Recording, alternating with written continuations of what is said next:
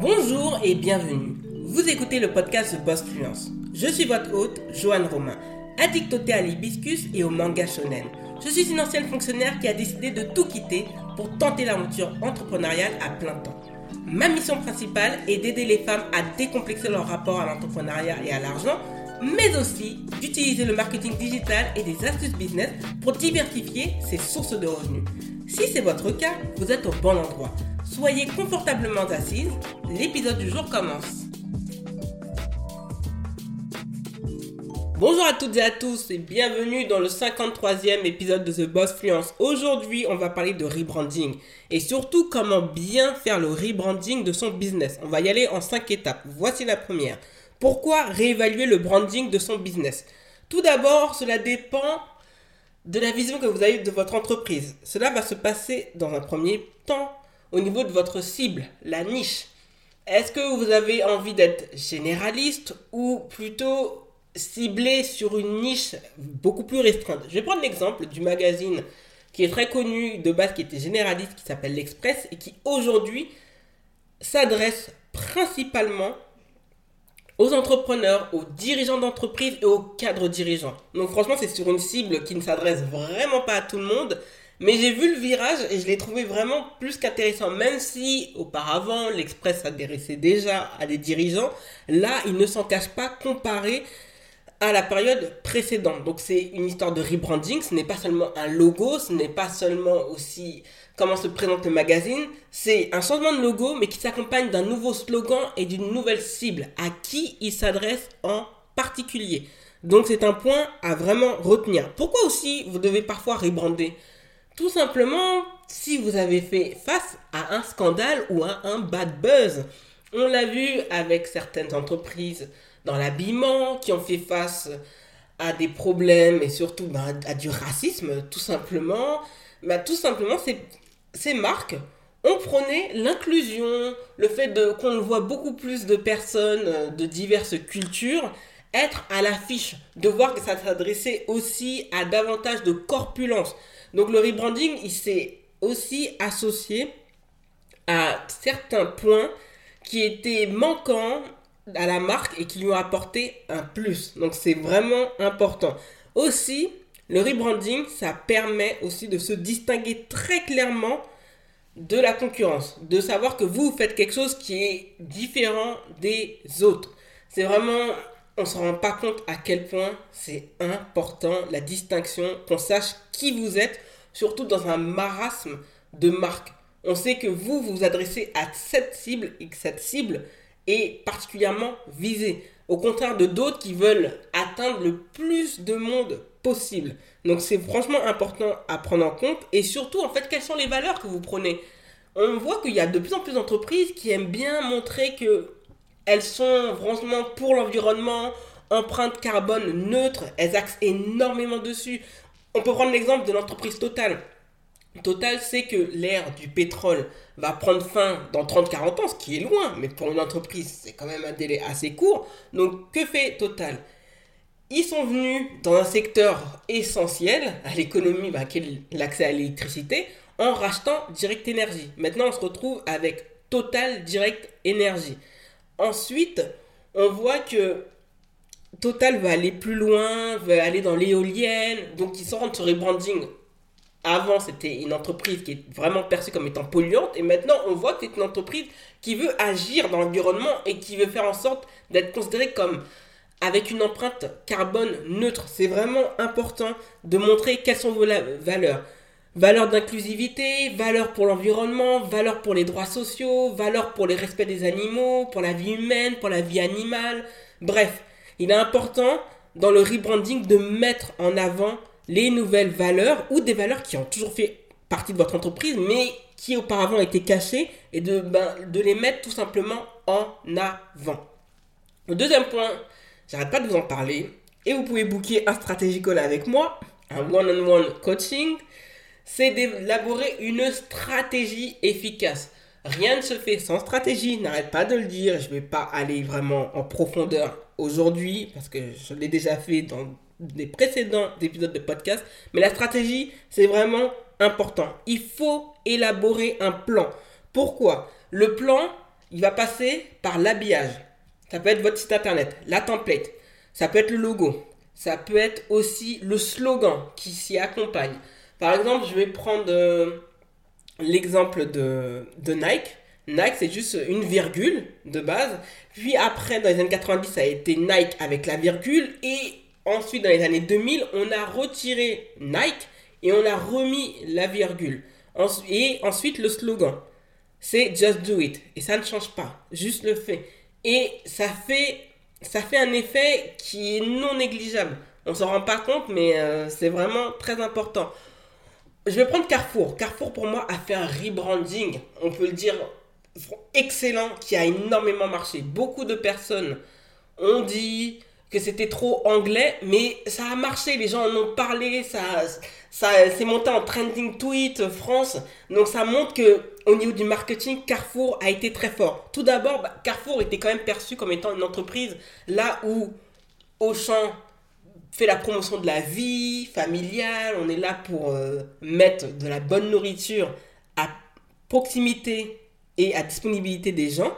Leclerc, les, petits, les prix bas, c'est chez nous. Donc, dans tous les cas, par rapport à notre concurrent, nos concurrents, on est toujours moins cher. Lidl, dit, au début, c'était du hard discount. On peut parler aussi du rebranding de Lidl. Hard discount disponible. Non, maintenant, Lidl ne, fait, ne se présente plus comme faisant du hard discount. Ils lui disent tout simplement... Ils sont pratiquement au niveau de Auchan, Leclerc, Carrefour et d'autres. Et pour revenir à Carrefour, tout d'abord, on a vu que le logo, même s'il reste le même, ils, ils ont vraiment mis en avant les couleurs du drapeau français. Ensuite, il y a ce slogan, non, non négligeable, « Act for food ». C'est-à-dire que nous, maintenant, on s'implique dans l'environnement. De la production juste...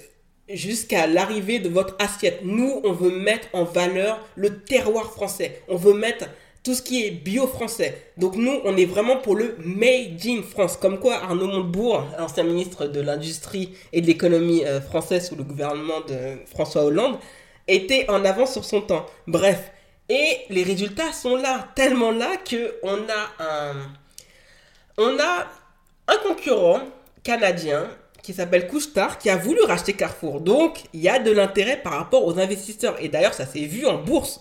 Donc, vous vous rendez compte, Carrefour qui était délaissé, on disait que ouh, Carrefour va couler. Maintenant, ça va vraiment mieux tout ça parce qu'une stratégie a été mise en place et sincèrement, à coup de pub, à coup de slogan, à coup aussi de logo et du corps, c'est-à-dire ben, les valeurs de l'entreprise, ça a parfaitement fonctionné. Le troisième point... et pas des moindres, c'est d'impliquer les partenaires qui, qui sont partie prenante dans le projet. C'est vraiment important, de, quand vous avez une petite structure d'entreprise, il faut mettre en lien et en liaison le graphiste, le copywriter. Le copywriter, c'est la personne qui va bien écrire pour votre site, qui va trouver les mots justes, percutants, pour que les personnes viennent à votre entreprise. Aussi, de mettre en lien le web designer. Le web designer, c'est important pour le site internet parce que c'est lui qui va faire la structure, la template, qui va écouter vos mots et qui va vous suggérer des idées. C'est important de mettre, à mes yeux, le graphiste et le web designer parce qu'ils travaillent en symbiose. Il y a aussi d'autres personnes comme tout ce qui va être... Bah, le, quand on vous dit le graphiste, ça va être aussi la personne qui va faire les templates pour la diffusion sur les réseaux sociaux. Il y a aussi, pas des moindres, bah, la personne qui est au niveau légal, qui va voir que bon, est-ce que ça pose problème pour tel ou tel mot utilisé par rapport aux droits d'auteur, et cetera. Cette personne, elle est importante parce qu'elle, elle va donner des avertissements aux autres. Si on reste dans le cadre de la loi ou si on va être considéré comme étant hors la loi. Aussi, il faut mettre d'autres parties prenantes extérieures, c'est-à-dire votre manager par exemple, mais aussi le social media manager ou encore le monteur de vidéos. Toutes ces personnes sont importantes surtout parce que certaines sont interdépendantes. Il faut impliquer tout le monde, leur faire comprendre que ce projet, c'est important. Mais il faut que vous, vous donnez du vôtre et que vous montrez que c'est important. Parce que si vous négligez la chose, les autres ne vont pas considérer cela comme étant important. C'est votre entreprise, c'est votre marque, c'est votre impact. Vous, vous devez de travailler en profondeur et de mettre tout le monde de façon vraiment harmonieuse pour que le projet puisse bien prendre forme et qu'il puisse réussir. Le quatrième point, et ça c'est un point dont on a beaucoup de mal, mais il faut corriger, Cela, c'est de faire la promotion de son business partout. Et quand je dis partout, d'abord sur les réseaux sociaux. Instagram, TikTok, Pinterest, Twitter, Facebook, Snapchat. Bref, parlez de votre business. Parlez de votre business aussi autour de vous. Vous avez forcément des personnes qui connaissent des autres, d'autres entrepreneurs. Vous pouvez les suggérer en disant, oui, voilà, vous faites euh, ce qu'on appelle une liste de diffusion sur WhatsApp. Ça marche parfaitement. C'est vraiment efficace et on peut vous recommander d'autres personnes et ça peut être des alliances ou autre. Mais il faut faire la promotion de son business. Il faut le faire régulièrement, tout le temps. Moi, maintenant, vous avez pu le voir depuis le début de cette année, je le fais par petites touches sur le podcast. Je vais le faire aussi sur la chaîne YouTube. Je le fais aussi sur Instagram. Je le fais sur Facebook. Je le fais en story. Je le fais partout pour que les personnes se rappellent que vous êtes là. Pour aussi respecter le travail d'investissement de rebranding, parce que ça aussi, c'est l'investissement qui a un coût d'investissement financier, mais aussi émotionnel. On donne tout dans ce rebranding. Donc, il ne faut pas hésiter à en faire la promotion, établir une bonne stratégie, en parler régulièrement. C'est vraiment important et faire de la créativité. Faites des petites vidéos, utilisez les Reels. J'en ai parlé en début d'année, les Reels, à quel point c'est important. Parlez-en sur TikTok, ça peut être viral. Vraiment viral. Il suffit d'un post, un post et ça change tout. Donc, il ne faut pas hésiter à opter pour la promotion en continu et en, en conseil. Moi, c'est ce que je compte faire pour euh, cette semaine. Bon, là, j'enregistre le podcast au mois de janvier. C'est de parler via les Reels des stratégies calls. Pourquoi c'est important ? Il faut, en, il faut en parler parce que personne ne connaît. Les gens, ils ont dit stratégie call, mais ça veut dire quoi ? Mais la promotion de votre business, ça vous permet d'expliquer votre business, de le marketer et de le faire connaître partout, vraiment partout. Donc, il faut briser cette, cette peur. Écoutez votre instinct. Ne vous inquiétez pas, vous n'allez pas déranger les gens. Bien au contraire, ils vont se dire « Ah, j'y avais pas pensé. Ben, finalement, euh, j'ai bien fait. » Et c'est comme ça. C'est comme ça que il y a la différence entre les entrepreneurs qui sont attentistes et qui attendent que ça leur tombe des mains et ceux qui prennent les choses à bras-le-corps et qui réussissent leur rebranding. Le cinquième point et dernier, très important, c'est d'opérer la réalisation de ces changements. Honnêtement, ça ne sert à rien de changer de site internet, ça ne sert à rien de changer au niveau du graphisme, des visuels, si ce que vous mettez en valeur, les éléments dont vous faites la promotion, ça fait pchit, il y a du vide. Il faut que ces changements se voient. Les gens, en fait, n'ont pas le temps de deviner. Ils doivent voir tout de suite, ah oui, il y a du changement. Ah, ils ont parlé d'inclusivité. Bah, je vois qu'il y a des personnes noires, maghrébines, asiatiques, des personnes arabes, des personnes voilées, des personnes handicapées, des personnes L G B T Q A plus. Bref, votre message, le message que vous véhiculez, on va le voir. On va le voir au niveau du personnel que vous engagez. On va le voir au niveau des visuels publicitaires. Et on va le voir aussi surtout bah, par rapport à la clientèle. Si la clientèle aussi, elle est diverse. Quand on voit que tous les points ont été faits, bah, on va se dire, mais finalement, en fait, c'est pas qu'en externe que le changement il se fait. Il s'est fait aussi en interne. On n'a plus le temps pour des balivernes, pour des mots. Il faut que ça se voit. Parce que si vous faites tous ces changements et qu'au final, ça fait petit et qu'on se rend compte que bah, ça sert à rien, bah, au final, on va se dire, mais en fait, tout ça pour ça. Donc non, il faut respecter le travail de vos collaborateurs. C'est vraiment important.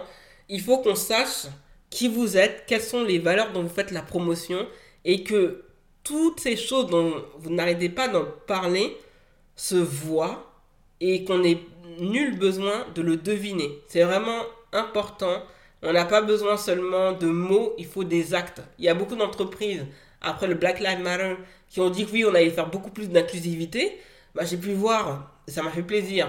Euh, par exemple, pour Amazon, on a mis en valeur les rêves d'une petite fille noire qui voulait faire de la danse, un concert, mais malheureusement, avec le Covid, elle ne pouvait plus le faire. Bah, c'est donné un spectacle dehors, devant les personnes qui habitaient bah, dans sa zone locative. On peut prendre l'exemple aussi de, euh, de Gillette, qui met en valeur bah, un papa noir qui se rase pour assister au spectacle de sa fille. Et on voit que la petite fille est fière de son père. Et cette fierté, il en découle une émotion. Il y a, il y a tout.